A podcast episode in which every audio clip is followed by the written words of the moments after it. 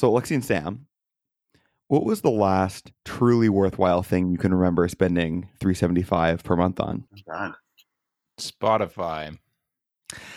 Well, I'm not gonna lie. I love I love Spotify. That is pretty worthwhile. Are you going to compare us to Spotify? yes, We're just like Spotify. we provide as much user value as Spotify.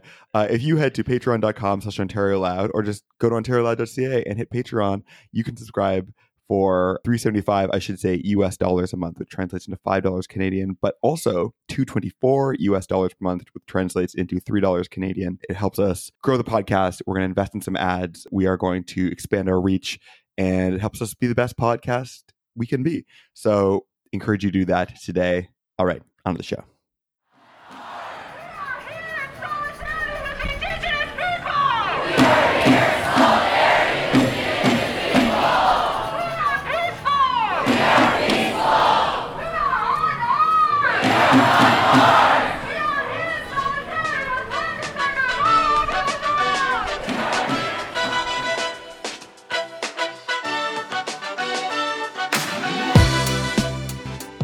Welcome to Ontario Loud, podcast about politics, public policy, and current affairs, hosted by recovering political staff right here in Ontario. I'm Chris Martin. I'm Sam Andrew. I'm Alexi White. We've got a great pod for you today. We're going to be talking about the Indigenous blockades sweeping the nation uh, and some specific high profile events that have happened in Ontario. We'll be discussing Doug Ford's continuing struggles to create a working license plate. And last but not least, some good news about poverty in Ontario. We might even squeeze in some conversation about the recent Liberal by election wins in Ottawa. Lots to get through. But first, if you haven't yet, we want you, yes, you, to head to OntarioLoudCensus.ca. OntarioLoudCensus.ca, all one word. Fill out our very short five point questionnaire to tell us a bit about yourself and what you want more of or less of from this pod. Do you listen and think, you know what? I like this, but I need a little bit less Chris. Well, that is not an acceptable answer, but we will record it anyways. Anything else we will take into consideration because we want this to be the best possible listening experience for you. We've been doing this for about uh, a little over a year now. Actually, maybe like closer to a year and a half, uh, which is crazy to think about. But yeah, we've never actually once turned to our audience and been like, what do you want more of and less of? So uh, head to OntarioLoudCensus.ca and tell us what you think today. Any other announcements and disclaimers? Sam, you were doing some research with University of Ottawa that seemed kind of cool. Oh, yes. Thank you, Chris. I forgot all about that. Yes, go to digitalecosystem.ca slash report. Uh, and uh, we at the Ryerson Leadership Lab had been doing some research in the last federal election about the way that uh, the political parties and third parties used Facebook advertising through the election. Um, learned some really interesting stuff that you can read all about. Uh, you know, for example, there are many ridings in Canada where we observe no political ads at all, uh, like sort of safe ridings where the parties sort of didn't spend a dime, and then ridings like swing ridings like Milton uh, here in Ontario, and uh, some ridings in Etobicoke where up to ninety percent of the ads that people saw on their feeds were uh, political ads from a bunch of different places, and so um, more stuff in the report, but uh, I think was an interesting sort of deep dive into the way uh, Facebook was being used um, as more and more of the ad money shifts online. So check it out, digitalecosystem.ca slash report. That's extremely interesting stuff. Listeners might remember that we had Sam Jeffers uh, on an old pod to talk about this research at its outset. So this is basically the impact that it had on the election. So really interesting stuff. Okay, on to the news. Last week, the OPP moved in to arrest and remove 10 Mohawks of the Tyendinaga who have been blockading a CN rail line near Belleville, Ontario, in solidarity with the Wet'suwet'en hereditary chiefs in British Columbia, who have been opposing the construction of a natural gas pipeline through their territory since January, the blocking of the construction of the pipeline itself, uh, and also blocking various rail lines in BC, as well as some pretty high profile protests in front of the actual BC legislature in Victoria. These protests have dominated the news, I think continue to uh, the time of recording and represent, I think, one of the most significant acts of civil disobedience that I can remember in at least recent Canadian history. The very next day, early last week, a group called Rising Tide Toronto, acting in solidarity with the First Nations in BC, blockaded the Milton line of the GTA's GO Transit system, causing massive passenger delays at Toronto's Union Station at rush hour. There were also blockades near Hamilton and Caledonia by both Indigenous communities and solidarity groups uh, contributing to a lot of people taking a lot longer to get home than they might have realized. So, a really high impact protest. By Thursday, the hereditary chiefs had agreed to meetings with the federal and the provincial governments in response to the RCMP leaving their territory as agreed, um, which were to take place before the weekend. So, we'll see how that goes. Um, I might throw in a, a little update about if we hear anything like that today at the end. In Ontario, the OPP have been removing individuals involved with the blo- blockades due to an injunction won by CN Rail, which forbids continued interference with the rail line under threat of arrest. And I'd say, like, writ large, these arrests have created a tense political situation across the country, with federal government maintaining a position that the blockades must end, but continuing to seek a negotiated solution. In Ontario, Doug Ford has had his traditional soft touch, saying the prime minister must step up and take responsibility. Enough is enough. The blockades must come down. So I mean, reflecting on this, it seems like this would be a difficult situation for any government. But I'm curious what we make of the act- uh, of the actions of the Ontario government here, the federal government, and what does it sort of say about where we're currently at with truth and reconciliation in this country? Oh man, who wants to take a first shot at this? This is a really tough topic. Um, yeah, no, no, agreed. And I, I think it's important to acknowledge that, like none of us are experts on the experience of indigenous people in this country or lawyers. And a lot of things that would make us able to comment this on this sort of expertly. But you know when we think about maybe just like what we're hoping to see and you know how, how it's impacted us I, I think it's an important issue to talk about. Yeah. I mean i know less about what's happening in the ontario situation certainly being in bc um, there's uh, different uh, blockades and the different emphasis in the media. Um, and of course the provincial government here. I think the big difference in Ontario um, is that the, the province really doesn't have anything to do with this issue, um, and the the Indigenous protesters want it that way. I mean, the, their relationship is with the Crown, and so um, I, I, don't actually think it's it's too tricky for the province to uh, to handle, so long as they they maintain a hands off approach. Um, the worst thing they could do would be to start getting involved with the OPP's decision making process, that kind of thing. Um, but um, uh, you know, it, it, obviously makes the situation worse when Doug Ford just sort of runs his mouth and um, sets back any attempts at um, you know uh, conciliation and reconciliation uh, writ large. But you know, at the same time, I, I, think he doesn't really want this as an issue for that he has to solve, uh, and the the indigenous protesters don't really want um, him involved in it either because their, their fight they see their fight as with the federal government. Um, and in BC, it's interesting because I mean the, the the coastal link gas pipeline that that is sort of the match that lit this uh, is um, you know more a provincial issue than it is a federal issue, but um, uh, obviously the, the federal government has taken the brunt um, with the especially with the spread of the protests going across the country. It's it, I mean these are really tough issues and and we there's there's very many layers of these to pull back in the I just don't know how much time we have. I mean, the question you asked was, what does this say about truth and reconciliation? I mean, even before this happened, what would we have said was the state of reconciliation in Canada? I mean, it's so it's such a vaguely defined term. Uh, politicians use it left, right, and center. I mean, broader civil society uses the left, right, and center every time we want to have a land acknowledgement or something like that. And we've talked about this before. It's um, it's not a very well defined term, and the I think one of the, the best criticisms I heard was as a result of that, um, you know, can really be, you know, it can be filled in with whatever you want, good or bad. And uh, in this case, I mean, I think uh, a lot of people are saying this is the end of reconciliation. I guess I don't know how far reconciliation ever got if you're even going to start calling it the end of reconciliation. Yeah, no, I would agree with that. And, you know, I think back to we had uh, Arnold Blackstar on the pod to talk about um, sort of the federal government's role in truth and reconciliation leading up to the federal election. One of the things I remember reflecting on at that time is, uh, and that I think is like really present in how I've seen people talk about these issues, is like just a really low level of general public literacy on our history, on why people might be engaging in these actions. I mean, I get it's really frustrating to take longer to get home at the end of a day. I mean, that's an understandable emotion, but I'm sure like colonialism was really frustrating to uh, and continues to be frustrating for people who are oppressed by it. And I think that like the ways that I've seen people engage in this debate, both on Twitter and the media, um, did not really demonstrate to me like a you know a knowledge that you know if you were to sort of do a quiz uh, on sort of what is even in the Truth and Reconciliation report, what are the calls to action, what is the history that it addressed, that there would be you know that like most Canadian, even people in the political and media spheres who are commentating on it, would do very well.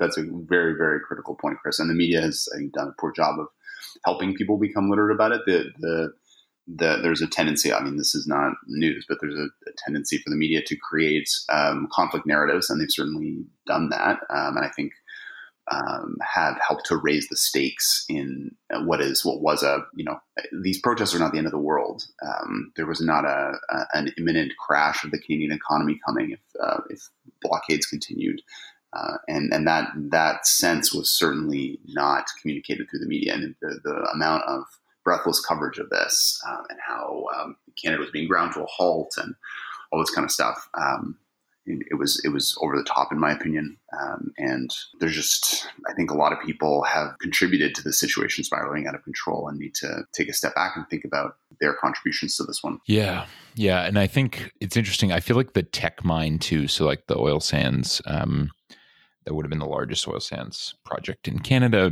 being you know the permit decision being at the same time and then them withdrawing. I guess it was early last or late last week, so that the federal government didn't have to decide. I just I find the sort of tension in Canada between energy and climate or the environment um, has obviously been a tension for decades, and it has felt like for most of Canada's history, energy has won out, and it feels like you know it was a week where maybe that balance shifted a little bit. And probably around the world people i think on the side of keep the resources in the ground have got to feel like they have a bit of momentum on their side which is just interesting and i think for a government that is clearly struggling with the tensions with you know Alberta and Saskatchewan and indigenous people these are really tricky things to balance. And so it was interesting to watch them this week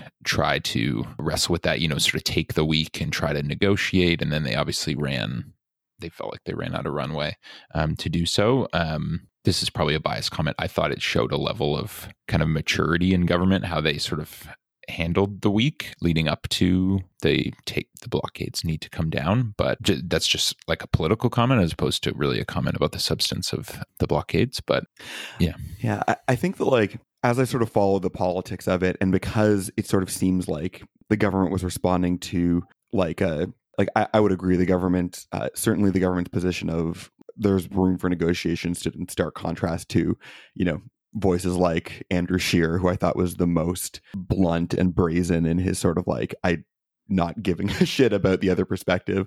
Uh, Doug Ford sort of made echoes of the same sentiment, but has not dove, dove into the debate. Uh, I think rightly so, to Alexi's point. But like in that sort of cacophony, I wanted to sort of do a bit of a dive on what the issue actually is. And my prior criticism of the media and the Twitter debate notwithstanding, there actually is some good material out there on what this issue is actually about. And I learned like a bunch of stuff that I think made me see this like in a in a whole new light. I mean, first of all, I actually did not know prior to this the Wet'suwet'en territory in BC was never ceded by treaty, probably just not through growing up in BC, but I that's not a thing that I knew.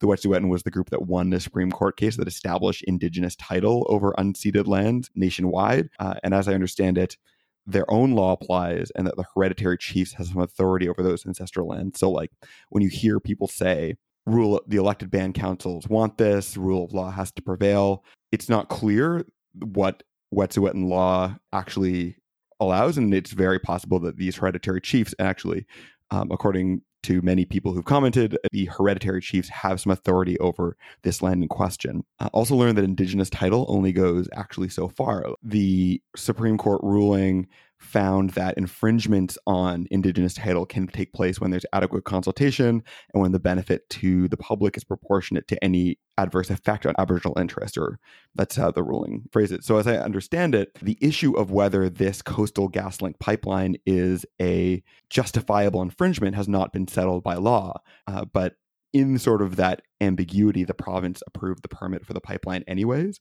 So the legality of the pipeline actually is in question, and that is what the hereditary chiefs are arguing. And so, and that is the context in which the injunction to allow the pipeline to proceed was given. Point is, I think, uh, injunctions are, you know, a request by a court to stop a particular action. They are not a trial. It is not a whole hearing of an issue.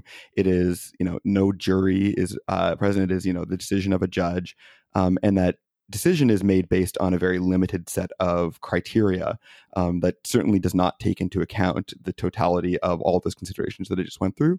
And there's some really good research that came out of Ryerson University's Yellowhead Institute that showed that close to 75% of injunctions by corporations against Indigenous communities in Canada have been awarded in the uh, interest of those large companies, uh, which you know access to lawyers. Um, it took years for the Wet'suwet'en to get their original decision through the Supreme Court. So I don't know. When I was reflecting on this question, I think like we're having this political fight, but there's a real legal and moral matter that has yet to be settled over whether this pipeline is right. And the voices in this country that are just sort of like, we need to proceed no matter what, I am finding myself having less sympathy for given the the, the weight of the history here. So yeah, is my uh, my long rant about that. I agree with you. I think the phrase rule of law gets thrown around a lot and starts to grate on on me because it doesn't get unpacked like you like you just did. The idea that you can bring in an Indian Act as a country uh, that it forces a, a certain governance structure on a group of people and then pretend that uh, as long as you've consulted that that governance structure, which you yourself created through a system that has basically been built on the extraction of resources from indigenous land for hundreds of years. Uh, like that is what the system was created to perpetuate, and then to be like, well, rule of law, rule of law. I mean, like, I think it's it's disingenuous, and and I um, I understand the political talking point. It's a very simple concept to people, uh, but it's it's so much more complicated than that.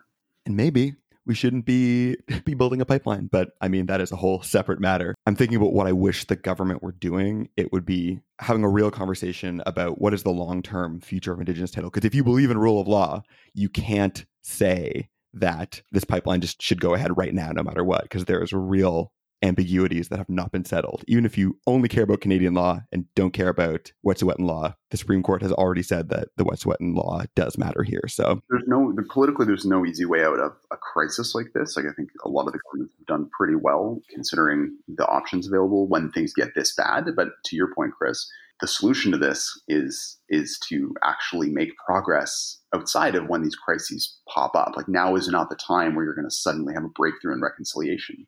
You're going to have a breakthrough in reconciliation because you put in the hard work and you push for the real change that's required to the law, to the way that we treat Indigenous people, to the recognition of their land rights in the months and years of reconciliation so that we avoid these kinds of crises. Uh, and we're, I'm just not, I don't think that's happening in any meaningful way. People are trying and there's lip service being paid to it, but there's so much more we can. Ah, it's frustrating. From something, so moving on maybe from something really important to something a little less important, maybe a little lighter.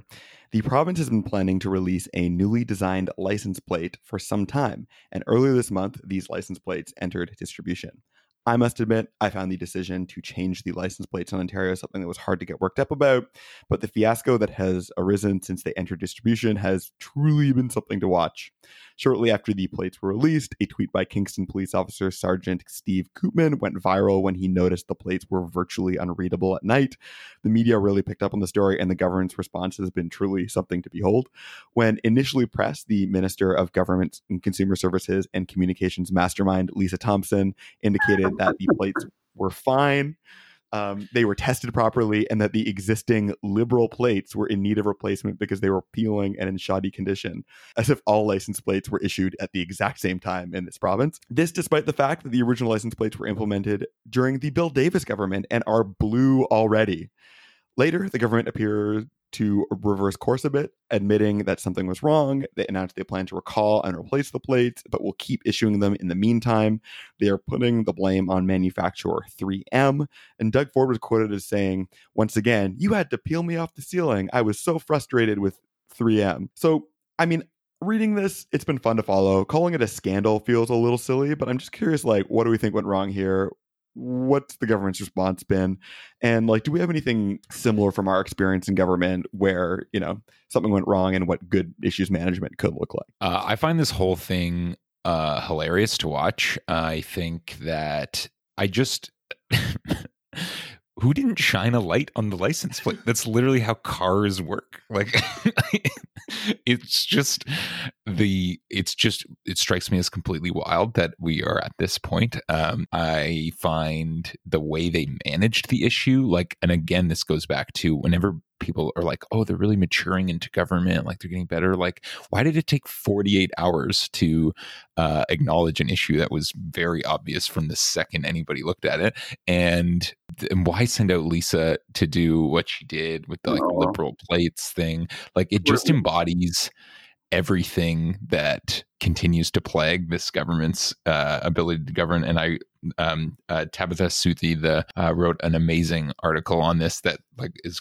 close to a work of art in my opinion but i want to just read it because it, it, summarizes exactly what i think. So uh, once you understand that the purpose of these new license plates was never in fact to identify vehicles or their owner everything looks different. Once you realize that these plates were designed only to embody conservative governance under doug ford then they the completely unnecessary entirely unavoidable implausibly denied and totally self-inflicted shambles we're witnessing start to look like near genius. These plates perfectly represent how doug ford's government is renewing its entire approach to government as only something that didn't need to be done, that inspired ridicule, that's costing us a lot of money, that we're stuck with them for now, and that we really need to to replace could do. It's rare that any government commission project goes off without a hitch like this one. My apologies, Doug Ford. You nailed it. uh, That's amazing. Yeah, the whole the whole liberal conservative license plate construct is like just offensive. Uh, the way that that I mean, it's all governments do this a little bit, but this government just does not have the ability to just recognize some some pieces of government as just things that government does that are not that political, but they're just basic services they provide. I mean, next thing they're going to be saying they have to close down all the, the driver's license offices that the liberals had open because they're all like tainted with liberality, and they're going to need to reopen new conservative ones. Like it just there are basic things that continue on outside of partisan politics that this government just doesn't doesn't seem to recognize every every opportunity they can. They they they put some kind of political spin on it, and I I just think most people hear that and and um, it grates on them after a while. Like I just don't think that people like that, that what that says about this government. Also, I yeah, I just I feel like we should stop and pour one out for poor Lisa Thompson, the minister who is holding the bag on this one. I mean, she she started off in education and it, things went very bad very quickly there for her. And she got moved over to a nice, what is considered a very safe, low profile ministerial role in government services. I mean, how badly can things go over in government services? And oh my God, uh, it just, it's like it's following her around. She's like Typhoid Mary or something for this government. But oh, yeah. No, one of the things that I love about this particular thing is that in my research, if you can call it that, for this uh, for this particular segment of the pod. The Toronto Star, in response to this story, published a retrospective on Ontario license plates, where you can trace the whole history of license plates in Ontario. And that is not something that would be on the landing page of TorontoStar.com without this and without the liberal and conservative plates comment. So, like, I think like the existence of that now history of license plates that was spent you know a day on the landing page of the star you can trace back to that particular comment by lisa thompson. I, I tried i'm trying to look at this like a little bit like obviously it's really dumb um and i was trying to look at, think of it like in sort of like a sense of fairness to the government like you know government is full of complicated things that need to roll out quickly. The government does not themselves manufacture license plates you know they have to contract with people and you have to trust your contractors are going to know what they're doing. And so i do think that there is something to this that is probably 3m but i love how they're getting no sympathy for that because it was such a brazen partisan ploy to put more blue on the plates in the first place that it's like you know yes there's risk in everything you do in government but like this like the risk didn't need to be there in the first place. Just been a really fun one to follow and like the public's reaction as i've gauged it is one of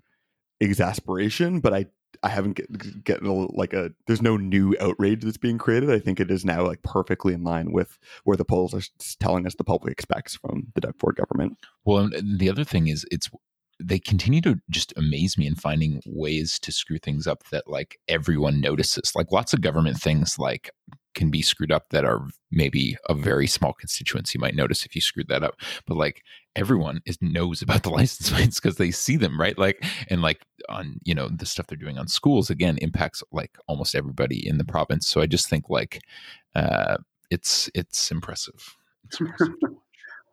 But I mean, Chris, you are absolutely right that um, from our experience in government, I mean, things do go wrong and they do go wrong quite spectacularly sometimes. Um, and so to be charitable, like I think my guess from my experience um, is that the only thing I can think of is that they they rushed these for some reason, and so there was there must have been some reason why they uh, had a, a, timing imperative that they were trying to meet um, that that maybe prevented the full due diligence to be done. I mean, it's it's not like there aren't license plates that look like these new license plates out there that that do work, right? I mean, license plates come in all shapes and sizes. Well, okay, actually, I guess they come in the same shape and the same size. They come in all. and, and, my uh, my uh, coming Ontario themed vanity plate. I wanted. I've tried to ask for a shape of Ontario. I'm not gonna. It's like a Michael Bloomberg joke. Like they look nice. Like I don't care about the read sign. I no. just think it's hilarious that they fucked it up. yeah, exactly. But I mean, so my experience with something, I mean, way worse than this, arguably because of you know the impact it actually had on people, um, was being in the Ministry of Community and Social Services during the implementation of the Social Assistance Management System, so SAMS as it was colloquially known. Um, and that was a bit of a, uh, a screw up, um, and that was caused by uh, rush, rushing the, the computer system basically um, for reasons of mostly that delay could have jeopardized the project's future entirely. And I mean, there's just sort of realities of governance that um, sometimes make you roll the dice and pull and, and, and sort of push things uh, forward, knowing that things are not 100%, but um, but still believing that they're they're close enough. And in this case, things were worse than uh, anticipated with the the implementation of that uh, software. And as a result, I mean, uh, by all accounts, people because of the heroic work of, people in social assistance offices in the municipal and provincial level across the province. People who needed their social assistance still got it, which was great. But the pressure that that implementation put on the staff was uh, tremendous and long lasting and terrible for them. So uh, it took a while to get over that. But I mean, the way the, the way that the government first handled that was better uh, than this government in that we didn't start off with a a sort of denial of there being a problem because that's that's always doesn't ever seem to go well. Um, the first stage is denial, Alexi. And then um, there's sort of there's a phenomenon of kind of a drip drip drip of stories on these these things in the media, which is uh, what really kills you. And to to get ahead of that, I mean, it took us a while to get ahead of that, but uh, in order to get ahead of that, there was a, an external review conducted of the system. What is the path we need to get back to stability? And then a government plan that was put out with a date saying, here's how we're going to get there and, and milestones and all that kind of stuff. And once you have that plan in place, once you have a third party saying, yeah, we've looked at this, it's, you know, it's, it's, it's, it is what the government's saying it is, and, and it's just going to take time to fix it.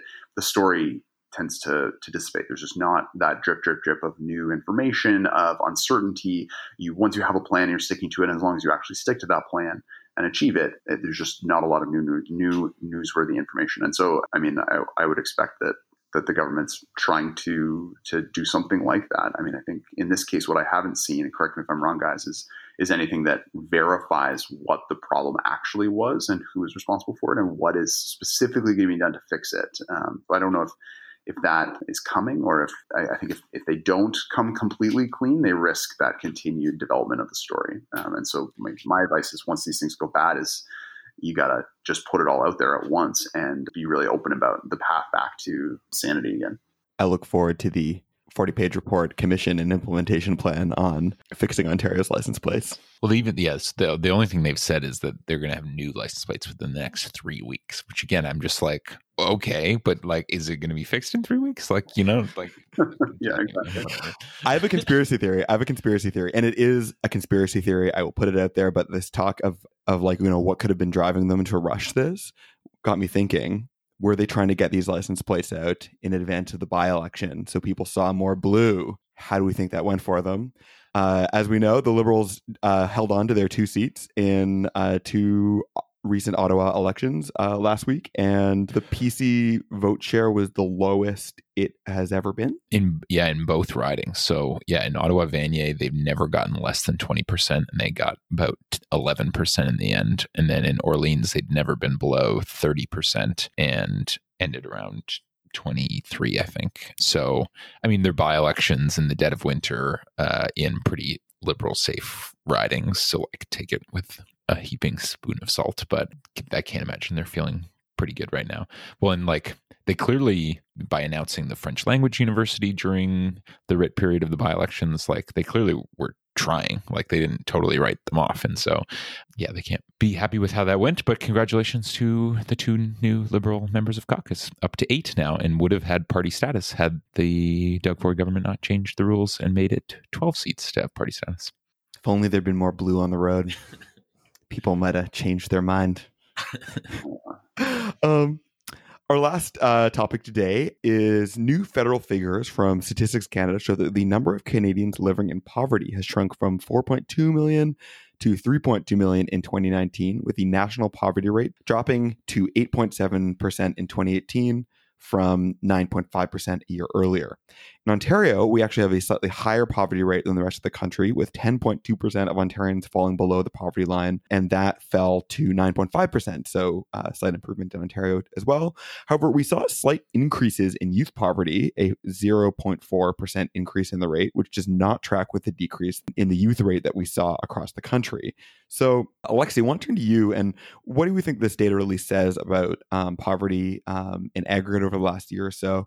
And you know, from what should be, I think, a good uh, overall good news story. What should people be taking from it? The data you're referencing about poverty is from the 2018 Canada Income Survey. So for 2018, uh, so the data is a little bit old, and we need to remember that this is 2018, right? So like if we're grounding ourselves politically, we're sort of we start off in a liberal government. There's an election in the middle of the year. We have conservative government. So that's the kind of timeline of policy we're talking about. And so the, the changes that even would be put into place that would affect this year would be federal and and provincial policies related to poverty in the years leading up to 2018. So that's just to ground us in that. Um, and then on top of that, the Canada Income Survey, I would encourage people to go and check out the daily StatsCan's um, sort of newsletter on these things. Uh, for the 24th of February, they have a good sort of summary of what was in the Canada Income Survey results for 2018, and it goes over everything. I mean, median after tax income across the country, looking at different provinces.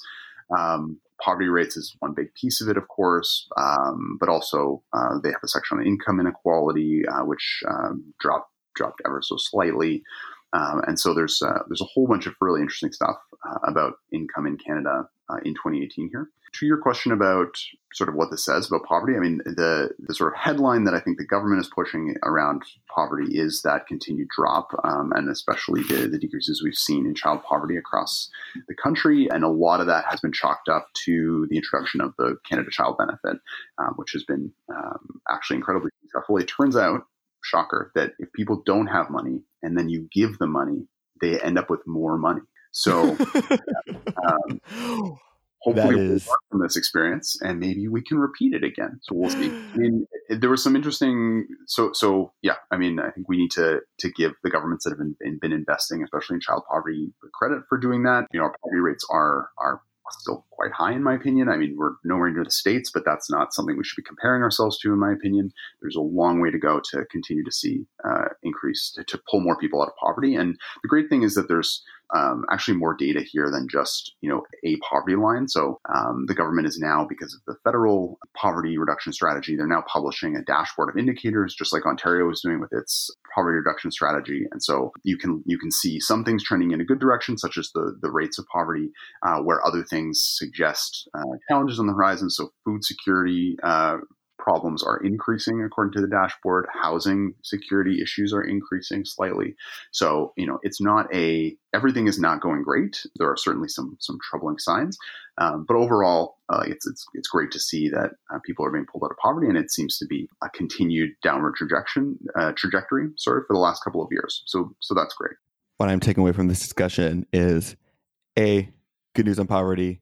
B kudos to the federal government for looking at it realistically. C, a real urge from all of us to go read the StatsCan daily newsletter. Uh, to all Ontarians, it is well written. It is a fascinating read, real page turning stuff. Um, all right, I think that's a, that's a wrap for today. Uh, anything else, guys? Go listen to the new Lady Gaga song. it's true. Uh, we would make it our theme song, but then we need to pay Lady Gaga royalties, and we can't afford her royalties unless you donate on Patreon. If you want to hear Lady Gaga oh, Wow. as our thing, in one day. We'll need a lot of Patreon. we'll need a lot of Patreon support. All right, see you next week. And that's all the time we have for today. Thank you so much for listening. I want to acknowledge that in the time since recording, the federal government and the Wet'suwet'en hereditary chiefs actually reached a deal uh, that apparently addressed some of the underlying land claim issues we discussed on the pod today. So we don't know exactly what is in that deal yet, but we spent a lot of time today talking about how we wish a government would rather than you know deal with the situation in the moment tackle some of the underlying issues and it seems like the federal government took just that approach so big kudos to them Ontario Loud is Sam Andrey, Alexi White, and myself, Chris Martin. Our volunteers are Harmon Mundy, Aisha Anwarb, and Philip Askew. Philip actually attended a solidarity protest this weekend in Toronto that was the audio you heard at the beginning of the show. I found listening to it really moving, so wanted to put it on. Thank you, Philip, so much for sharing that with us. It's been a longer pod today, so I'll sign off for now, but want to especially say that we are recording on the traditional territories of the Mississaugas, the Credit, and many nations. We stand in solidarity with Indigenous people across this country who are fighting for their rights to this day. We'll see you next week.